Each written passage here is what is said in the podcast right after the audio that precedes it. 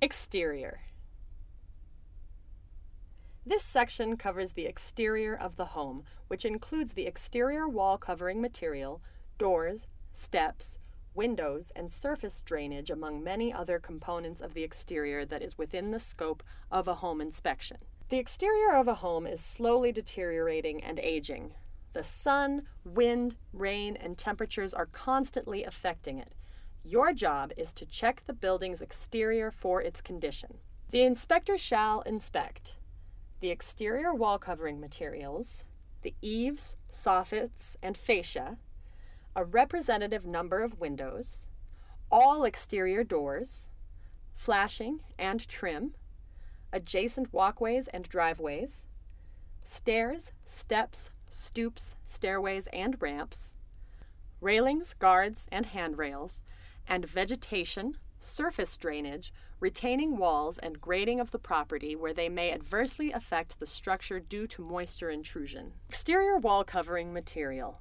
The inspector shall describe the type of exterior wall covering materials. Many inspectors start with a walk around the structure, taking notes as well as photos, and looking closely at the structure for walls out of plumb, whether a chimney is leaning, etc., and generally getting the feel for the home. Many things that are observed outside are clues to greater issues with the property. The exterior itself can be very complicated, with multiple components and systems. It is easy to walk around the house and simply check the exterior of the foundation and structural supports. Exterior walls above the foundation may be covered with a variety of materials, including wood siding, aluminum, vinyl, asbestos cement shingles, plywood, stucco, brick, and stonemasonry, or an exterior insulation and finish system. Exterior wooden components. Check the painted surfaces for peeling, blistering, and checking. Paint related problems may be due to vapor pressure beneath the paint, improper paint application, or excessive paint buildup. Wooden components are susceptible to rot, particularly when they're installed near grade or just under the roof line. For example, exterior flashings and trim are typically problematic issues even on an otherwise well maintained home. It is not unusual to see trim rotted away due to poor installation of flashings. It is unusual to find an old wooden garage door without rot. The attachment of any exterior component should be checked, particularly decks, stoops, steps, and stairs, many of which show signs of inadequate attachment and poor flashing. Clearance. Check the distance between the bottom of wood elements and the grade or ground surface. In locations that have little or no snow, the distance should be no less than 8 inches. In locations with significant lasting snow, the bottom of wood elements should be no less than 8 inches above the average snow depth. Check for landscaping materials such as wood chips and mulch that are piled up against the house wall. Eaves, soffit, and fascia. Damaged soffits, horizontal surfaces under the eaves, can allow snow or rain to be blown into the attic, damaging the insulation, ceilings, and walls. Fascia boards, vertical roof trim sections, can be damaged, allowing the moisture from rain and snow into the attic and atop interior walls. Check the exterior walls and trim for deterioration developing beneath the eaves of pitched roofs that have no overhang or gutters. Exterior windows and doors. All exterior doors should be inspected during the home inspection. A representative number of windows can be inspected from the exterior because many windows are simply out of reach and not accessible to be inspected up close. Windows and doors are the most complex elements of your home's exterior and they require monitoring. A house is required to have a main egress door. The required door must be a side hanged door and it must be at least 3 feet wide and 6 feet and 8 inches tall. Other doors do not need to meet these minimum dimensions. They can be of any size and need not be a swinging type. All egress doors shall be readily openable from the inside without the use of a tool or key or special knowledge or effort. Stairs and guards. Stairways are one of the most hazardous areas of a home, and stair falls are often fatal.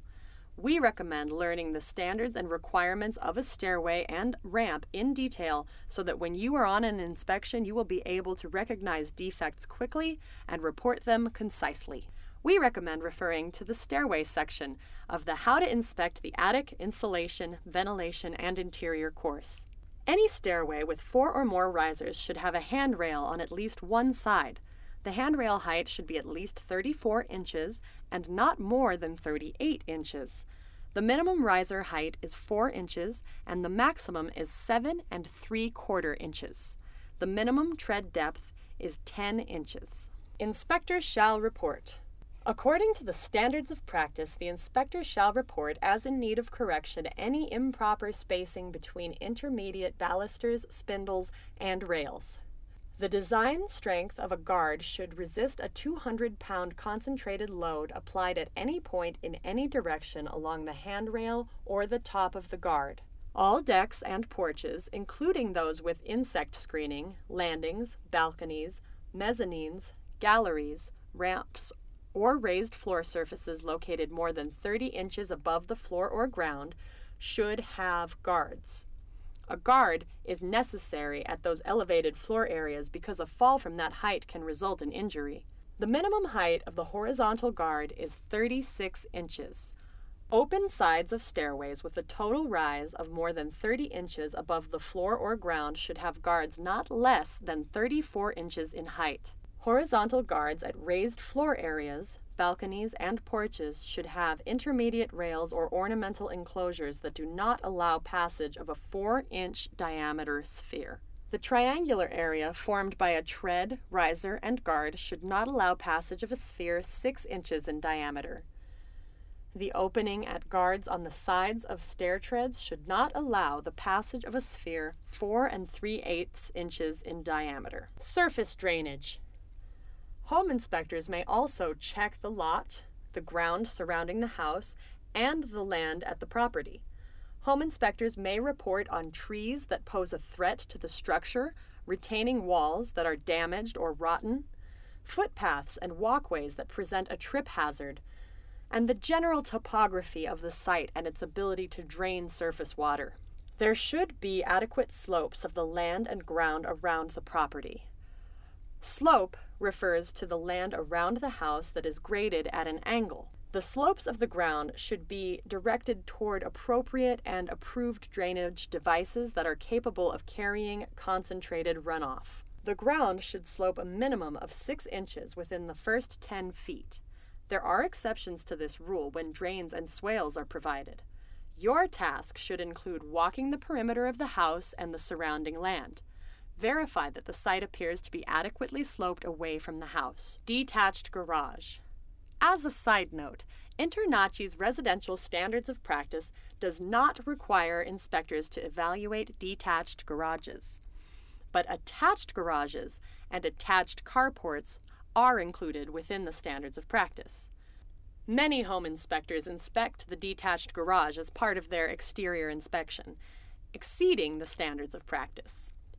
Some inspectors are required to include detached garages in their general home inspections as mandated by their state or province. In this case, inspectors should note the same types of defects as described for the home's exterior structure in general. InterNACHI provides useful guidelines for inspecting garages and garage door openers in its How to Inspect the Exterior course. Not required. The inspector is not required to Inspect or operate screens, storm windows, shutters, awnings, fences, outbuildings, or exterior accent lighting. Inspect items that are not visible or readily accessible from the ground, including window and door flashing. Inspect or identify geological, geotechnical, hydrological, or soil conditions. Inspect recreational facilities or playground equipment. Inspect seawalls, breakwalls, or docks. Inspect erosion control or earth stabilization measures. Inspect for safety type glass. Inspect underground utilities. Inspect underground items. Inspect wells or springs. Inspect solar, wind, or geothermal systems. Inspect swimming pools or spas. inspect wastewater treatment systems, septic systems, or cesspools, inspect irrigation or sprinkler systems, inspect drain fields or dry wells, or determine the integrity of multiple pane window glazing or thermal window seals. Again, the inspector is not required to do any of those things. Exterior courses. We have a few courses related to inspecting the exterior. We recommend the Fundamentals of Inspecting the Exterior course and a course that's part of our certification program, How to Inspect the Exterior course.